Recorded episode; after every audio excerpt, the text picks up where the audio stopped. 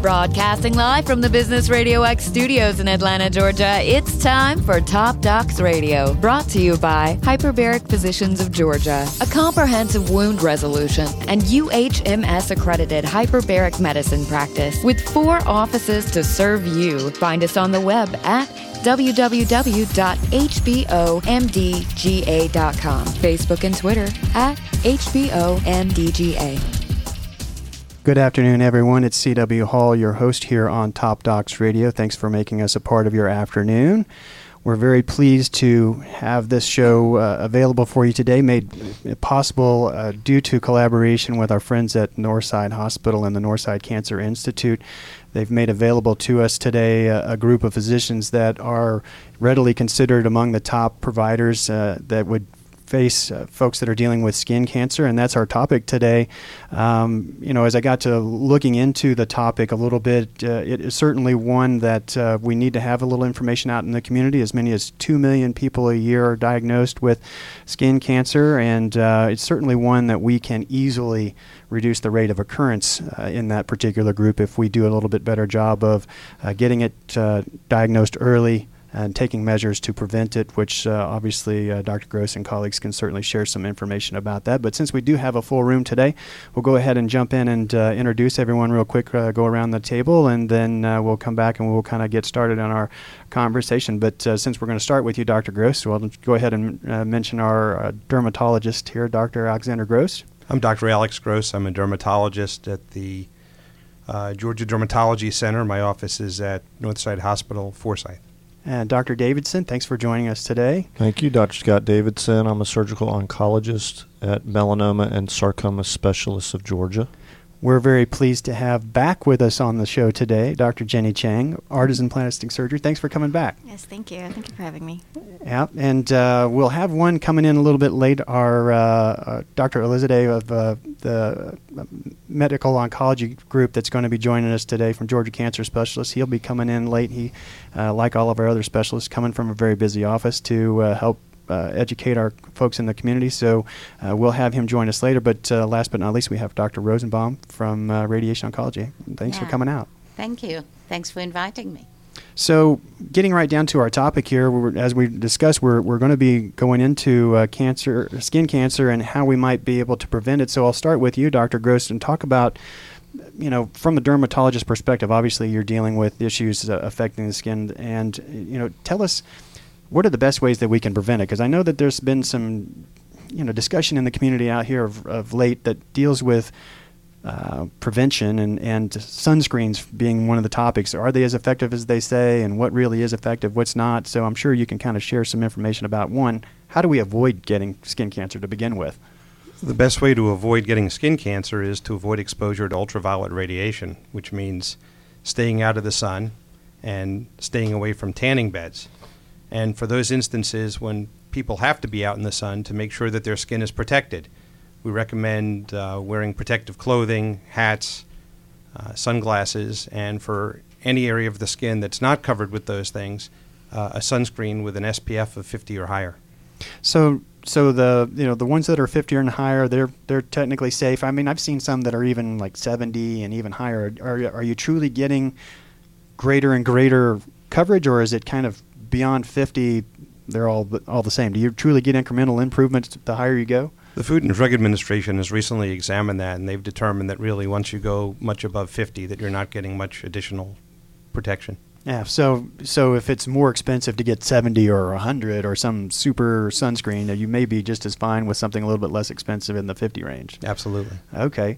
Well, you know, when when we talked a little bit before the show, um, we talked a little bit about screening, and then we want to go into screening uh, in terms of its effectiveness.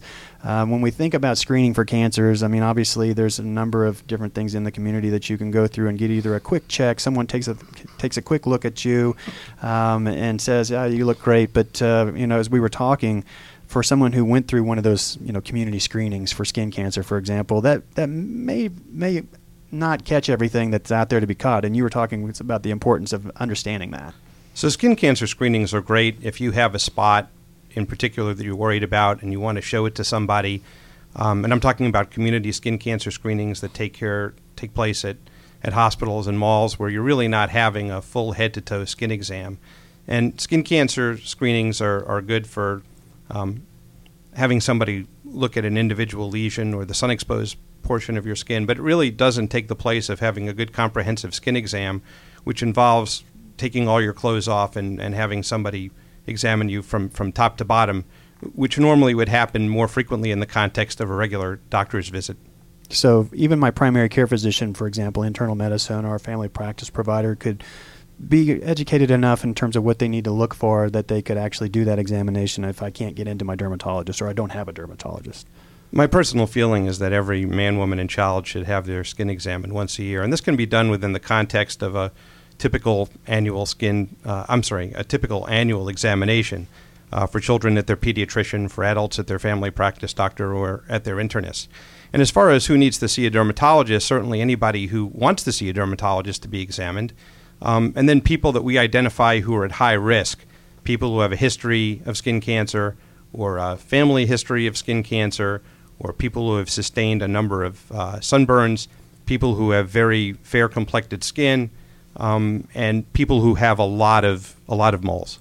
So when you look, you know, I don't know that I would necessarily, unless it just looked really weird, I don't know that I would necessarily know this particular freckle that I didn't see before needs some serious attention. I did, you know, is there any kind of kind of best guess advice? I mean, obviously, you know, in the context of our discussion here, we're not trying to replace going to see you in the doctor's office because that's where the real magic is going to happen and that's where a true diagnosis can be made. So, folks out there who hear our information today need to come away with a, you know, better understanding, maybe some questions to ask, but not not just substitute uh, going to see the physician uh, in their office to be seen, but but do you have some, you know, rough estimations of, you know, what you might be concerned about if I'm just at home looking at my child or myself and, and see, wow, this maybe need to be seen sooner?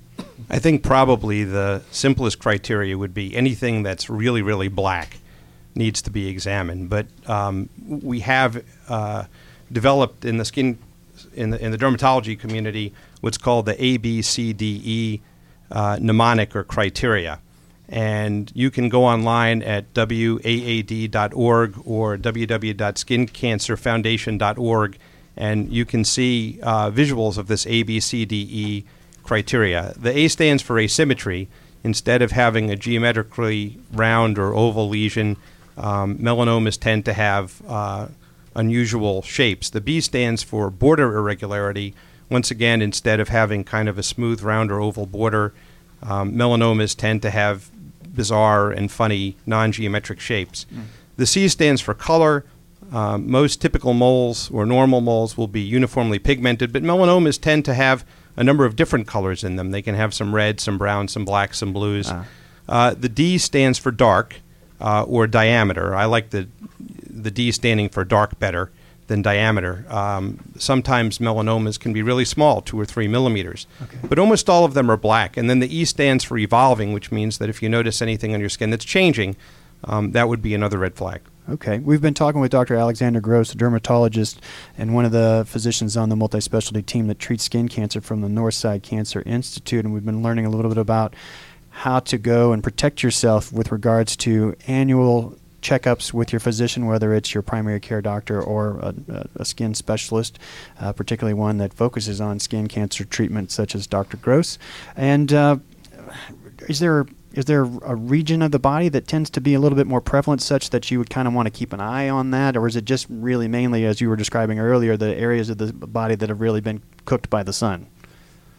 Well, you can get skin cancer on any part of your body. Um, non melanoma skin cancers, basal cell cancer, and squamous cell cancers are more likely to occur on sun exposed areas like the, the face and the arms and the neck uh, melanomas in women, the most common area would be the back of the leg. Uh, in men, the most common area would be uh, the back of the back. But you can get a melanoma even where the sun doesn't shine, and that's why it's important that all skin surfaces be examined. Well, I, you know, I think this is very useful information uh, for the folks out there, particularly from the perspective of actually having, you know, that being a very key component of your annual exam. And I know for me, I've not done that up this time, and I'm going to be 47 this year, so I'll have to consider doing so since I've, you know, cooked the mess out of my body a couple of times as a young man. So uh, I'll have to. Uh, um, start doing that. Now I know back in you know 15, 20 years ago, back when I was a much younger man, you know, leading up to a trip, uh, I might be known to go to a, a, a, tanning bed, for example, to try to pre-treat my skin, pre-tan my skin the safe way. Um, I don't know if that argument is still out there in the community, but talk a little bit about that. I would presume that the tanning bed is not a safer way to get color on your skin than going out into the sun. Absolutely not. First of all, the tan that you get from a tanning bed, which is an U- a UVA tan, is not really a quote unquote base tan and it doesn't give you any protection from being out in the sun. There's some recent data that shows that people who use tanning beds have a 70% increase risk in the incidence of melanoma. And that's really bad. Also, the Food and Drug Administration just recently reclassified tanning beds from class 1 devices, and a class 1 device would be like a tongue depressor or a, a Q tip, to a class 2 device. And class 2 devices are devices that have the potential for committing, for, um, for, for causing damage. Well, it's surprising that they're still allowed out there, but they're everywhere, obviously. And I, I, think it's very useful for people to understand from the expert's perspective. You're not saving yourself anything in terms of safety if you get into one. So that's uh, excellent to know. And and as it relates to getting checked out for the presence of skin cancer, are the screenings are they covered by my insurance plan when I go to the doctor and, and request a, a skin cancer screening? In Georgia, they, they definitely are and um, so they don't really have any more out of pocket costs other than just my doctor's office visit. That's correct. So that's great. And when, when we when we find something worrisome, can you kind of take me through? You know, we'll get down and we'll start kind of involving the other members of our panel here. Um, you know, we're gonna you know assume that we found something worrisome and, and take me through. You know, what's going to happen with me as a patient from that point forward, and then we'll kind of in- involve the other members of the team. So you come to the office for the examination, and we check you over, and we might find a lesion that we think is potentially a melanoma. So we would go ahead and do a biopsy on that lesion, and the type of biopsy we do, we try to remove the entire lesion um, at once, so that when the pathologist gets the specimen, they have the best opportunity to make the correct diagnosis. Once the pathologist looks at the skin, they'll tell us that the lesion is benign, or it may be atypical, which means funny looking but not a cancer, mm. or they may tell me that it's a melanoma. Now, we divide melanomas basically into three different types thin melanomas, intermediate thickness melanomas, and uh, thick melanomas. And the definition of a thin melanoma, depending on what study you read, would be a millimeter or less. And normally, the thin melanomas I would treat in my office. I would just go ahead and do the surgery myself, just do a cut and stitch surgery. Takes about a half an hour to do. And most of those patients don't need any additional treatment. They just need to be followed clinically a little bit more carefully. But if the lesion is an intermediate thickness melanoma or a thick melanoma, meaning it's thicker than a millimeter, then I'm going to refer that patient to a surgical oncologist. So that's when you would pick up the phone and speak with Dr. Davidson and talk to him about the this patient and start getting that part of the team involved. Absolutely.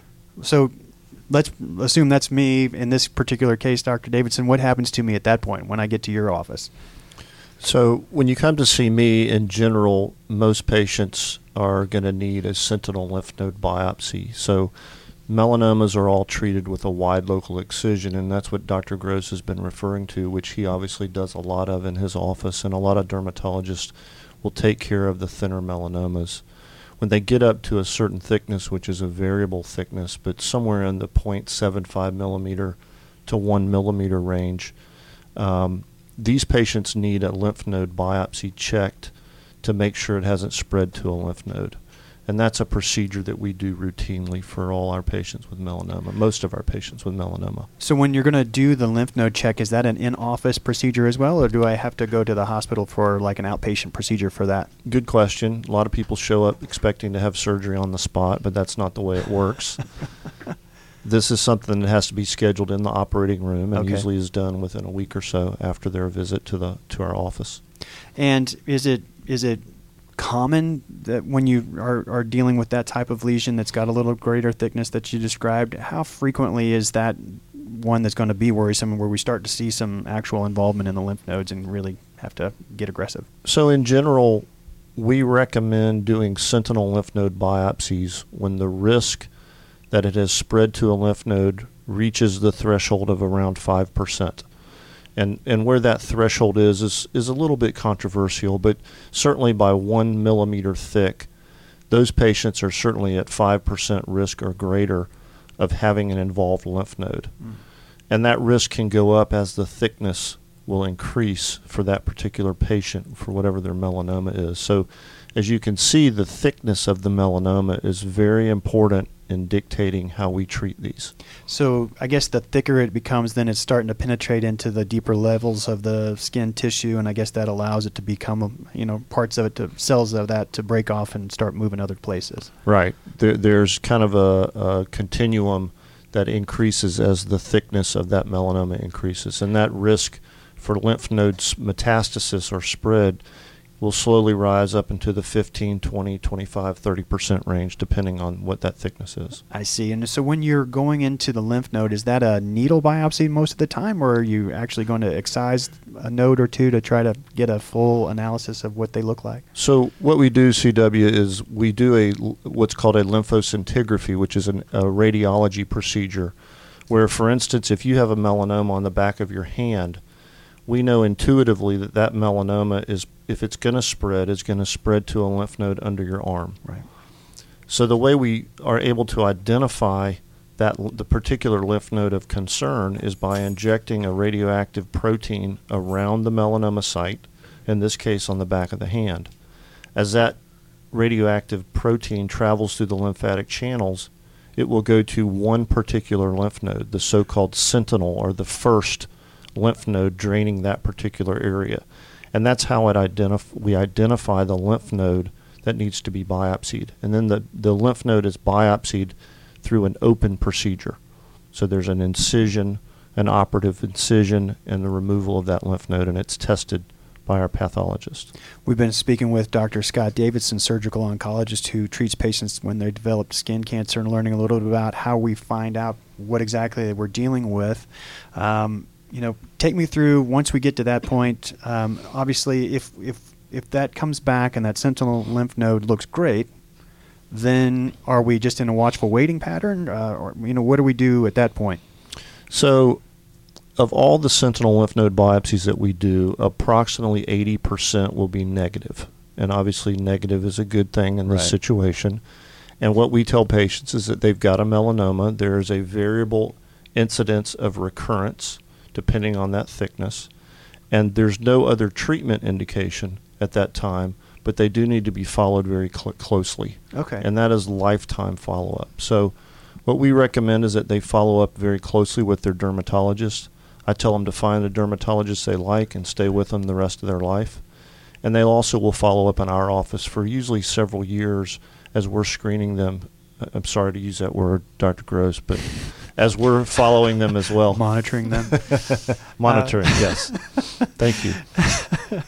So if you know if that's my case and I've developed a, you know a melanoma, but it my lymph node was clear, um, does my risk of recurrence that you describe is it m- typically kind of in the same zone, or does that mean that I'm that much more at a greater risk to have it appear at another part of my body? So it's it's really directly related to the thickness of the melanoma. So if you have a one millimeter thick melanoma, the risk of it coming back is going to be one number.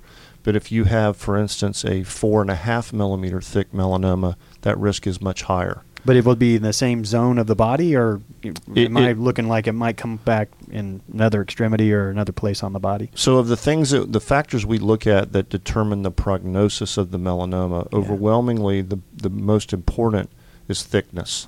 There are other there are a few other pathologic factors that we looked at look at that also have some impact. Um, that that I, I don't necessarily need to go into, but there's some things that we look at on our path report that can help us judge that as well. The location of the melanoma plays a minor role Okay. in determining the prognosis. Certain sites tend to behave worse, such as anywhere on the scalp or head and neck. Also, interestingly, melanomas on the hands and feet tend to be more aggressive. Hmm. Other than that, they all behave fairly similarly regardless of the location. How how much time are we talking from the time that the the melanoma or the skin cancer, uh, whatever type it may be, starts to develop before we start seeing those types of depths that you talk about? Since you know depth in, of penetration into the tissue is obviously key. How long does it take for it to get to that you know one to four millimeter range where we really start to worry? Well, my, my simple answer and what I tell patients is it's probably a lot longer than we think it is. But we really don't know. I don't Mm. think there's any way to know that because obviously we would have to sample a melanoma, leave it in that patient, That's and a- wait and see. A study that you're probably not going to get a lot of volunteers to participate There's in. some countries they could do that in, but I don't think we get away with it here. I understand. So, okay, so going back to our case that got me to you, I've got a thicker lesion. Um, we're going to go into the operating room and, and look at my sentinel lymph nodes. And now, in this particular case, take me through what happens for me if I do find cells in that lymph node. Now, what, what happens? So with if we do the procedure, the the sentinel lymph node biopsy, and we get the results back and the lymph node is positive, we've automatically jumped from a stage one or two melanoma to a stage three melanoma. And that's out of four, four being metastatic disease Okay. and three meaning basically it's spread to lymph nodes. So in that case, um, the patient is probably going to be a candidate for further surgery. So for instance, back to my first example, if the melanoma is under the arm and the lymph node's positive, we're going to want to bring that patient back to surgery and remove all the lymph nodes under their arm. After that, they are then eligible for some other treatments that um, have shown some benefit recently in the treatment of melanomas. And that would probably involve either some radiation, perhaps, with uh, Dr. Rosenbaum or Dr. Elizabeth, um, with regards to some systemic types of treatment, whether it's chemotherapy or hormonal treatments that you might get involved with the patient. Yeah, that's correct. Um, speaking, uh, Dr. Lizade here, as the medical oncologist, we typically would see a patient who is considered high risk, one like one that we're talking about. And usually that would be a person who has an involved lymph node or a person who might have a, a very high risk, uh, particularly deep melanoma or one that has ulceration. Those are the kind of cases that are flagged for being high risk for recurrence. Nevertheless, when we start, we just because someone might have these features doesn't mean definitely that their melanoma will recur. It might not. In fact, once a surgeon such as Dr. Davidson has done appropriate adequate surgery, we assume that the patient is hopefully cured and that all of the melanoma has been rid uh, and uh, will not come back. Nevertheless, we know that statistically speaking, there is a reasonable chance, particularly the higher the risk uh, becomes, the higher the risk that uh, the melanoma will recur. In those cases, we will then have a discussion about giving various forms of adjunctive, adjuvant therapies that would hopefully kill off any tiny micro level of cells that could be remaining. And those adjuvant therapies are usually what we call systemic therapies, therapies that can enter into the bloodstream, whether through your digestive tract, swallowing a pill, or intravenously, and then also radiation therapy, which we'll also be talking about. Right, and so I mean, obviously, the it sounds as though the excision or cutting it off, uh, the, the the cancer lesion that we're dealing with is, you know, we do that straight away. Um, so the, the treatments that you're going to be getting from medical oncology, I guess, are almost always, or if not always, going to follow surgery. Rather, I know that, like, say, for example, we talked about breast cancer a while back, and sometimes we'll treat with some of those therapies before we do surgery or even radiation to try to shrink the tumor down. But it sounds like we're going to remove it entirely as much as we can, and then hopefully follow that and prevent metastasis to other parts of the body if we've gotten into the lymph nodes. Is that on track? Currently, we, we typically give therapy afterwards, but uh, one thing one learns in oncology is never to say never. And so, you know, there could be a case or a time, perhaps in the future, when we might in melanoma want to give therapies uh, at, um, prior to surgery. But right now, we don't. We've been talking with Dr. Elise of uh, the Georgia Cancer Specialist, a medical oncologist that uh, helps treat uh, the patients once they've developed skin cancer. And you know, I understand there's some, you know, been some clinical trials of late, and there's different things that uh, the treatments have kind of evolved a little bit of late that kind of help you be very specific and actually uh, have somewhat improved, I guess, the patient experience when they're dealing with uh, adjunctive ther- therapies and chemo. Can you talk a little bit about what is it what is it like for me when I'm going through a regimen of of the uh, medical oncology treatments that I might face nowadays? Because it's not as severe as it used to be, from what I understand, when I'm getting either chemotherapy agents or some of the adjunctive th- treatments that you talked about. We typically think about chemotherapy both in the adjunctive setting and in the metastatic setting for most kinds of cancers, but it just so happens that for melanoma, chemotherapy doesn't work all that well and only in, in, in certain cases is it given in the in the metastatic, the stage four setting. Um, so that's a good thing, but the bad thing, uh, the bad aspect about that is that uh, outside of chemotherapy, we haven't had uh, much other therapy to offer until recent. And the reason that we do now have an increasing number of therapies to offer is because for years there has been intensive scientific laboratory clinical study uh, um, uh, research that has been going on and on and on. And through the dedication of a number of researchers throughout the world, but certainly a large number here in our country, um, new therapies have just recently been developed, and this is a, an extremely exciting time in medical oncology uh, to treat melanoma. Um, the new classes of therapies can be uh, broken down into two different types. Uh, one is something called targeted therapy, uh, kind of a smart bomb, so to speak, where if we can understand the molecular underpinnings of the cancer cell and which specific genes are active in that cancer cell, which then lead to certain proteins being overproduced, those proteins then cause the cell to, to over replicate and to become essentially kind of immortal. Um, once that's understood, then drugs can be used that target that are first created and then target those specific um, proteins in the cell. That's targeted therapy.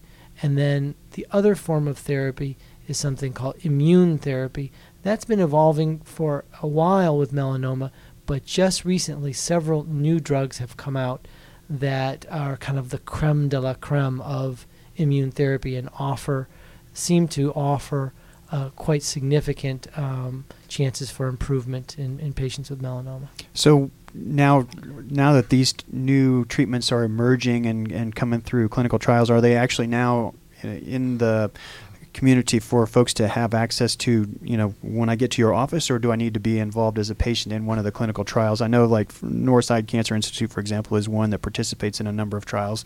Um, so, do I have to be in a study to get access to these types of medications, or can I get them straight away from my cancer physician? That's a great question. And so, there are two ways one can receive these therapies. One is through standard drugs that have been approved by the Food and Drug Administration and then there are other, other drugs that are under investigation that one can receive through a clinical trial.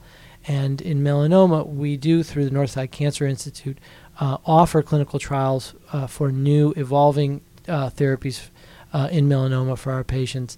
Um, and that is a good way to have access to new therapies that might um, get, uh, offer someone an advantage over standard treatments. That's great. Uh, you know, and, and to, to lay on top of that, we recently had uh, folks from Georgia Core and Georgia Cancer Info and the Navigators program on the show, and and for patients in the community that want to have an idea of what kind of studies are going on around the state, um, Georgia Centers for Oncology Research and Education, um, that is a great resource for you to learn more about what studies are out there. You know, would one of those be applicable to you? Obviously, linking up with the Navigator program within the Northside Cancer Institute would be one where you're dealing with the nurses and they can probably advise. But obviously, if I'm a Georgia Cancer Specialist, they're going to be able to tell me exactly what's going on as well. So, uh, excellent uh, information there. Um, at what point do you involve someone like uh, Dr. Rosenbaum in the plan, in the, in the radiation oncology side? Well, uh, we we meet on a weekly basis. All of the uh, the the physicians who are involved with melanoma and also another kind of cancer called sarcoma, uh, and we meet together and discuss uh, the majority of these cases in a multidisciplinary fashion. And it's in that setting where we'll talk with Dr. Rosenbaum and get her input about whether or not a patient should be considered for radiation as well. Well, if you'll, you know, jump in here, Dr. Rosenbaum, tell me, you know, at what point, uh, you know, am I going to be involved in, you know, radiation oncology as part of my skin cancer treatment? So radiation is really should be seen as a sort of a complement to surgery. It has the advantage of being a local regional treatment in that if the there is a risk that the um, melanoma or the skin cancer, for that matter, has a high risk of recurring, that risk can be decreased by using radiation, and it can be decreased by using radiation to what we call the primary site where this started, as well as to the draining lymph nodes. Sometimes, when the skin cancer or the melanoma has characteristics which put it at high risk for a local recurrence, we will treat only the local recurrence or only the surgical bed to prevent a local recurrence. If it has a risk of spreading regionally, we will treat the region or the draining nodes, the nodes that drain that particular area. Um, and it's an interesting thing because radiation is at a disadvantage because it, in fact, does not impact survi- it does not impact the patient's risk of developing disease outside the radiation field. The advantage of that is that the toxicity of radiation is much less because in fact all we are doing is we're treating that area plus the lymph nodes and we don't get some of the systemic toxicities Mm-hmm. that you get from chemotherapy or from something that's systemic. Um, so there are certain characteristics we look at. Um, there's also other situations in which radiation becomes important, such as patients who can't have surgery, patients who are going to have surgery in areas of the body where there's a lot of de- um, deformities that are going to be formed, where or where surgery has taken place and not all of the cancer has been removed. Um, basal cell, which is the most common skin cancer we have, generally doesn't tend to um, spread to lymph nodes, and that wouldn't be one that we would worry about the lymph nodes very much, but often it cannot be completely removed, or it recurs. Or in a squamous cell cancer, which is another skin cancer, um, there is some risk to the lymph nodes, and sometimes because of the anatomical distribution, it's difficult to remove all of the cancer. In that situation, radiation becomes very important in decreasing the risk. Since we're dealing with a, a lesion that's laying, you know, on the top of the skin rather than a visceral one or one that's on an Mhm. organ inside the body, does that allow you then to use a little bit lower dose to treat the the, t- Mm. the tissue, or, or not really? You just get to isolate it a little bit more. Right, you isolate a little more, and it's not the lower dose. It's I that see. we have certain radiations which have a depth of penetration that we Mm. can choose. I see. So sometimes treating the skin, you get a lot of skin reaction, but you don't actually have to be treating any visceral organs. And that's that's true regardless of where the lesion may be laying. Right. Okay. Um, and and so we've got uh, our plastic surgeon here as part of the team as well, and so there's going to be a point where I might get involved with uh, with you from a reconstruction point of view. Tell me a little bit about when it makes sense for me to have a plastic surgeon uh, on my case to help with uh, reconstructive processes. So usually, um, a plastic surgeon is involved once the diagnosis has been made, and Dr. Davison has uh, assessed the patient and has come up with a surgical plan. So when by doing a surgical treatment, if he thinks that there will be a loss of certain anatomy or function and site of the treatment, or if there if there will be a lot of loss of tissue, that's when he would usually refer the patient to me or any of my colleagues to sort try to see how we can restore that area of, that is going to be surgically removed. And from a plastic surgeon t- standpoint, you know, our main goal is to restore anatomy, Mm-hmm. trying to put back together or to try to replace the tissue that is lost with something similar. But in the process, you also want to uh, restore or uh, maintain functionality of that area and also ultimately achieve a good cosmetic outcome. hmm I, I would assume that that's probably particularly important when we're dealing with, um, you know, your face, um, Right. or, or you know, areas on the head or neck uh, that are obviously readily visible, or you know, upper extremities in particular, or maybe the ladies on their legs. So, um, you know. What what is that like when you're when you're approaching that patient? I mean, I assume that there's kind of a process that you have to go through when you know we're dealing with that, where you have to bring in your your plastics expertise in particular to really try to get them back as close as they can to their pre-surgery or pre-treatment uh, life. Yeah, so there's definitely areas, certain areas, just like like the face, where the cosmetic and uh, functionality concern is much higher than, for example, the trunk, the abdomen, or certain areas of the extremities. So patients come in with a certain level of anxiety to begin with because they've already spoken with the rest of the team uh, about okay, th- this certain amount will be uh, removed, uh, will receive certain treatment, but will I be left with a defect or will I be left with a deformity that I cannot live with, especially when it's regarding the facial area. Yeah. So you have to explain to them. Um, first of all, I have to communicate with Dr. Uh, Davison about how much or where sp- specifically the area of concern is going to be. So you can explain to them what the normal ad- anatomy and function of that area is, is about and how I would plan to restore it. So once you explain to them those aspects of the of the surgery and they understand that they will be restored and that th- there will be function and they will have a uh, an acceptable at least uh, cosmetic outcome, they are very at ease with that treatment plan. At what point do I start getting involved with, you know, you as a member of the team, Dr. Chang, um, you know, to do reconstructive type procedures? I mean, in, in terms of, uh, particularly if I've had kind of the full gamut, I've had some radiation, I've had some adjunctive therapies, obviously I had surgery. When do you get involved in terms of the timeline? I think it's somewhere in between the surgical uh, planning of the wide local excision and, and the adjunctive uh, treatment. Uh, so you know that's why it's important to communicate with the rest of the team members of what is what step is going to be done first. Uh, most of the time, we try to do uh, we try to coordinate with the surgical oncologist to try to coordinate and do an immediate reconstruction.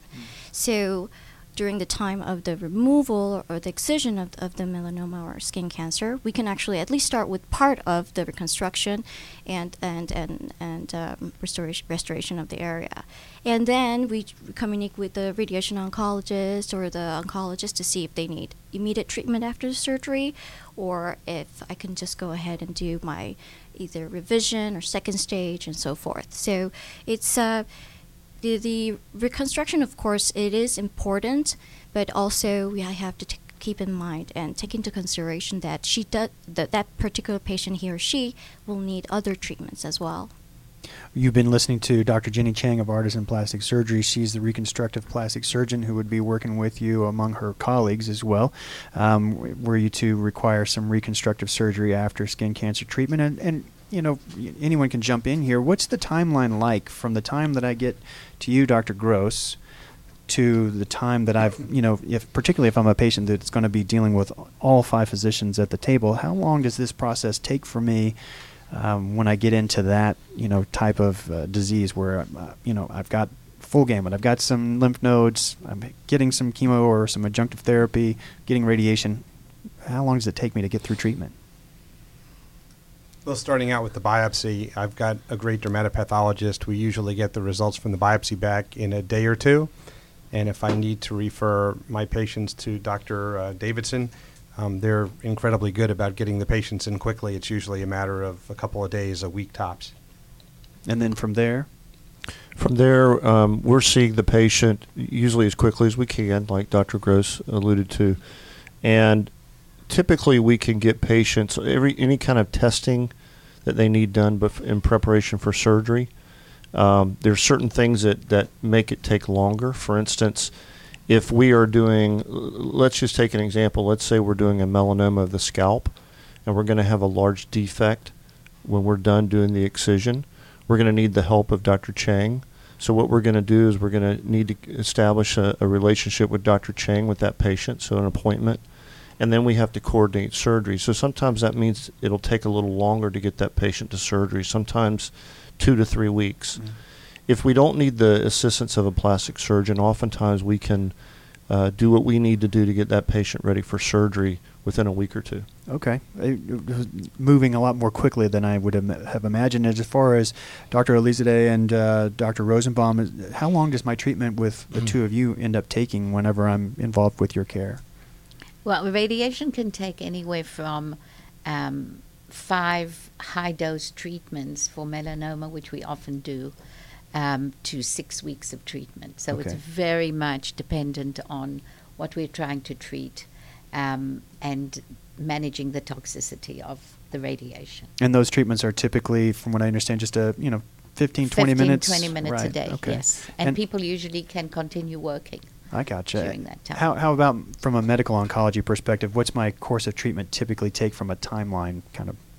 Well, the evaluation period, again, uh, once you first meet the medical oncologist, can take uh, typically several weeks to up to even a month. And so initially, one would meet and discuss the options, uh, clinical trials that might be available. And then, for instance, we happen to have a clinical trial right now through the Northside Cancer Institute that involves two of those targeted drugs that we discussed before. Um, that can be given to people in the adjunctive setting, but it only is offered in patients who have a certain type of melanoma, one that has the BRAF mutation. And so typically, if we're going to consider that trial, we'll send out for testing on the tissue, the tumor site for that.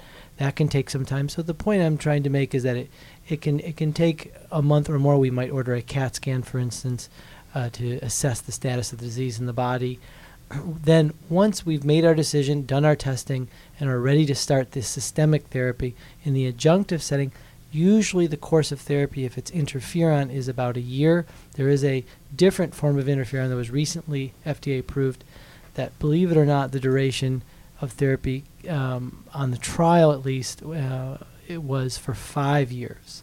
Um, but the norm would be usually about a year of therapy. I understand. Now, if, once I've gone through my treatment, you had another thought, Dr. Rosenbaum? I just had um, a comment, which is one of the great advantages that we have, is that we are multidisciplinary. So what we do is we sit together in the same room and we map out a plan so that for the individual patient, what they are left with is the whole forest and not just the trees, and knowing what is going to happen and what the timeline will be. And that I think is a great advantage. having a better understanding, and that's one of the reasons why I, I, I really appreciate having these forums that we can sit down and talk, so that if somebody's just beginning to begin that journey, um, it's a little bit less overwhelming. I, I know you know the the specialty our particular practice focuses in often involves number a number of specialists, and patients are surprised and sometimes frustrated by the fact that I've got all these doctors I have to go see. But as you can see here through our discussion today, that it's each one of you plays a very key role in the treatment of this particular patient.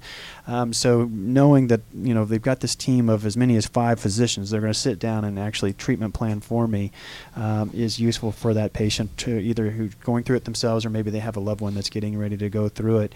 Um, before we have to jump out today, um, you know, if, if I could go around the room and just if there's a thought that you would like to leave the audience with, uh, whether they're a patient out there listening or maybe a physician that may be out there in the community that's uh, seeing patients that they could potentially identify something and get them to you quickly, you know, if you could just share a thought that you really wish that uh, the people out there would know, either to keep them from having to come see you or perhaps uh, at least make their course of care a little bit more simple as they go through it.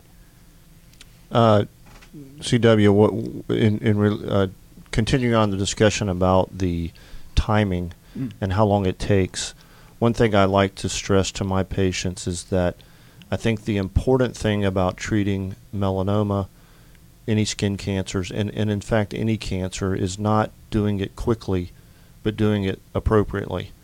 And so many patients show up with such an urgency to, to get it done as quickly as possible um, probably misunderstanding that their cancer may be growing by leaps and bounds when really it probably isn't.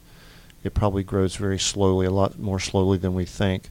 But it's much more important that we can look back on what we've done and make sure we've done the appropriate things as opposed to have done it quickly. Hmm Being diligent in the plan, and that sounds like you know, as I've heard each of you discuss what you're doing and how you involve your colleagues here, it's clear that if I end up in the care of this particular team, that's what I'm going to have is is there there a measure of urgency, but we're going to be diligent in terms of which choices that we do. I mean, are are there? Uh, I know with like for example, when Dr. Cheng was talking with us in the past about breast cancer, I had some choices along the way as far as my treatment goes, but I haven't really heard that so much today that I, you know, it sounds like it's really more ABC in this particular instance that the the course of care is really more set in terms of what we have to do rather than um, maybe having one or two or possibly three choices of different either reconstructive procedures or even you know the type of radiation or you know surgery that I would get. So it sounds like it's really more kind of set in stone. If you have melanoma or a particular skin cancer, well, this is what we're going to do. We're going to go A, B, C, D, and who we involve really depends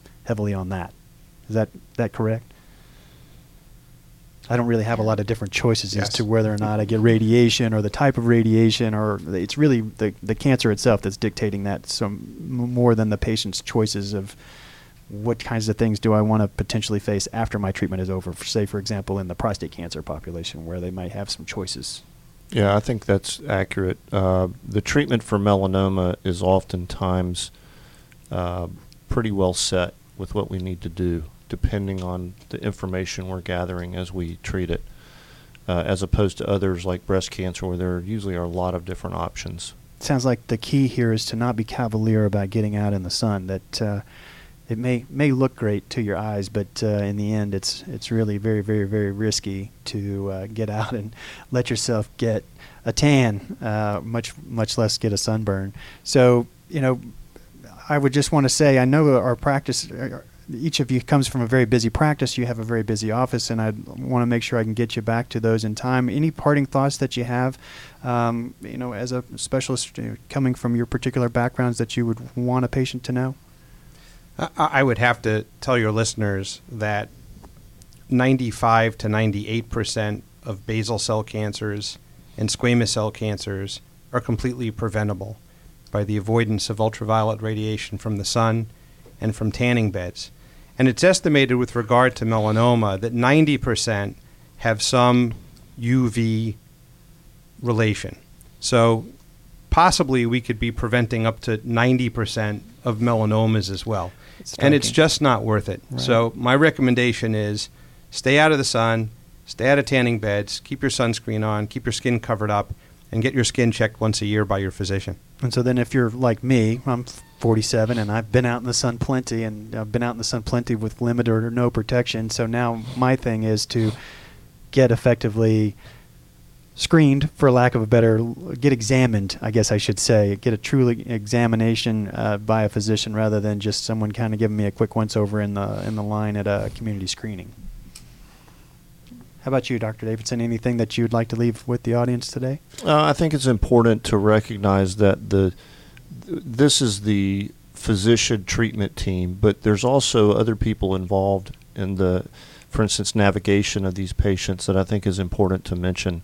Um, you know, it can be when patients come to see uh, us physicians with a diagnosis of cancer and specifically melanoma, there's obviously a lot of fear involved, and people are not always uh, equipped to handle the stressors that they normally would because of those fears and the things going on with them emotionally. And so we have we have teams of people that help uh, the patients navigate through the process. Um, we have uh, paramedical personnel that deal with a lot of different things, and I think it's important to mention those things uh, as a vital and important part of the team. I know that Northside Cancer Institute really puts a lot of focus in terms of providing, you know, survivorship type support. That you have access to groups uh, that are facing your particular disease state, in this case, skin cancer. Um, you mentioned the navigators, which are nurses that uh, interface with you along the way and make sure that you're getting access to the variety of resources, and you know whether that's uh, mental and emotional support uh, or you know physical, you know type uh, logistical type assistance as well. Uh, anything from you, Dr. Elizalde? when people are given a diagnosis of melanoma, that's obviously a huge scare. And so, one thing I would want the audience to know is that all hope is not lost. There are more and more therapies coming out. We are getting smarter about our ability to treat melanoma. Um, and uh, you will, you can, and will do well. Um, the other thing I wanted to mention is uh, the importance of clinical trials. Uh, t- typically, the view about a clinical trial is that uh, maybe this is something that's going to be experimenting on me, um, taking advantage of me. Uh, but uh, this could not be farther from the truth. Uh, clinical trials these days are highly regulated to protect the participants that go that are involved in the trials. But more importantly, they bring advantages to the patients because, as we talked about earlier, they offer new therapies that one wouldn't otherwise have access to and could make a big difference in your outcome. Third, melanoma is a little bit of a niche cancer. It takes people that are specialists in melanoma. So if you're given a diagnosis of melanoma, it's worth asking do you participate in a melanoma dedicated team? Do you have conferences that discuss melanoma regularly? Do you see a lot of melanoma? It's not that that uh, uh, a, a, general oncologist could not treat it, but it would be worth at least looking into that and perhaps seeking out a dedicated melanoma center. And that's one of the reasons why I was so pleased to be able to put together a panel like this, just for the reason you described, is that just because you can doesn't mean you really should be the one that, to, to treat somebody. Um, I know for myself, uh, I want the people that are treating it all the time, and particularly having access to the newest academic uh, research that's out there that's facing this particular disease state. So, you know, uh, thanks again for making yourselves available to us. Um, you know, do you have thoughts as we go, Dr. Rosenbaum? Go ahead.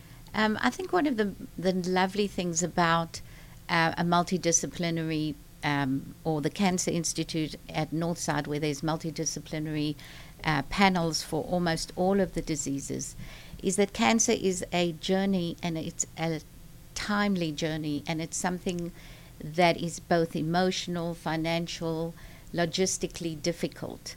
And having a cancer institute where you can get your treatment and up to date clinical trials and up to date treatment with people who do this on a regular basis close to home, I think is invaluable. Mm-hmm. And I think that's very important, and I think that's what we try and provide. I think that's true, and I think it's evident as we get to talking to with, with each one of you. How about you, Dr. Chang? You know, I think I agree with Dr. Rosenbaum. Um, it, you know, having being treated in, by an institute or a group of team uh, that is uh, that knows what the steps would be is not only important for the treatment part because everybody focuses on treating the cancer, but they also forget that there has to be like there has to be a road to from the time of the treatment to going back to the normal lifestyle and the normal activities. There has to be some sort of surveillance or like a long-term relationship that will help you with surveillance. So it's it's an overall everybody it has to be like an, an, an overall and multidisciplinary action that it has to come from the physicians, the auxiliary staff, everybody involved to make that patient go back to their normal life, which is ultimately what we want to, to do. Well, one of the things that I really like about these types of shows where we get to sit down with the providers such as yourselves is the other piece that we're giving to the prospective patients out there or someone whose loved one would be your patient is that they actually get to interview you in a way. They get to actually kind of get a sense of you as a as a person. Um, and each time I've visited with physicians here on the show, I've been very pleased to see that uh, to a person, each one of their their individual personalities comes through their passion for what they're doing has shown through and what they're t- describing. And you can tell that each one of them really gives a uh, you know they, they, have some investment uh, in the outcome and the and the emotional response that their patient has to what they're going through. So um, again that's one of the other reasons why I'm so pleased to be able to introduce the community to folks like yourself is because now they actually get to come away with what does it feel like when I speak with Dr. Elizalde? What does it feel like when I speak with Dr. Rosenbaum, Dr. Gross? Um, so, so thank you all again. As I mentioned, uh, you know, it's obvious with the specialists like yourselves, you have very busy practices that uh, that you put on hold briefly today to come and share with us. And I know that that's no small thing. So uh, we want to say directly to each of you, thank you very much for investing your time today. I'm sure it was uh, well spent. And uh, I'm very glad to have shared this information with our community. Obviously, link up with the uh, Northside Hospital, their northside.com, and you can link up to all of their uh, social media that's relevant to the hospital. Each of the practices as well uh, will be linked up with if you hook up with Top Docs um, at uh, Facebook slash Top Docs on BRX, and then of course Twitter at Top Docs on BRX. We're going to be tied into all the social media for each of the uh, individual practices that compose the Northside Cancer Institute today. So that way, uh, each of your practices that are contributing information out there that would help the community will be able to kind of help extend the reach by uh, being involved with you as well. So.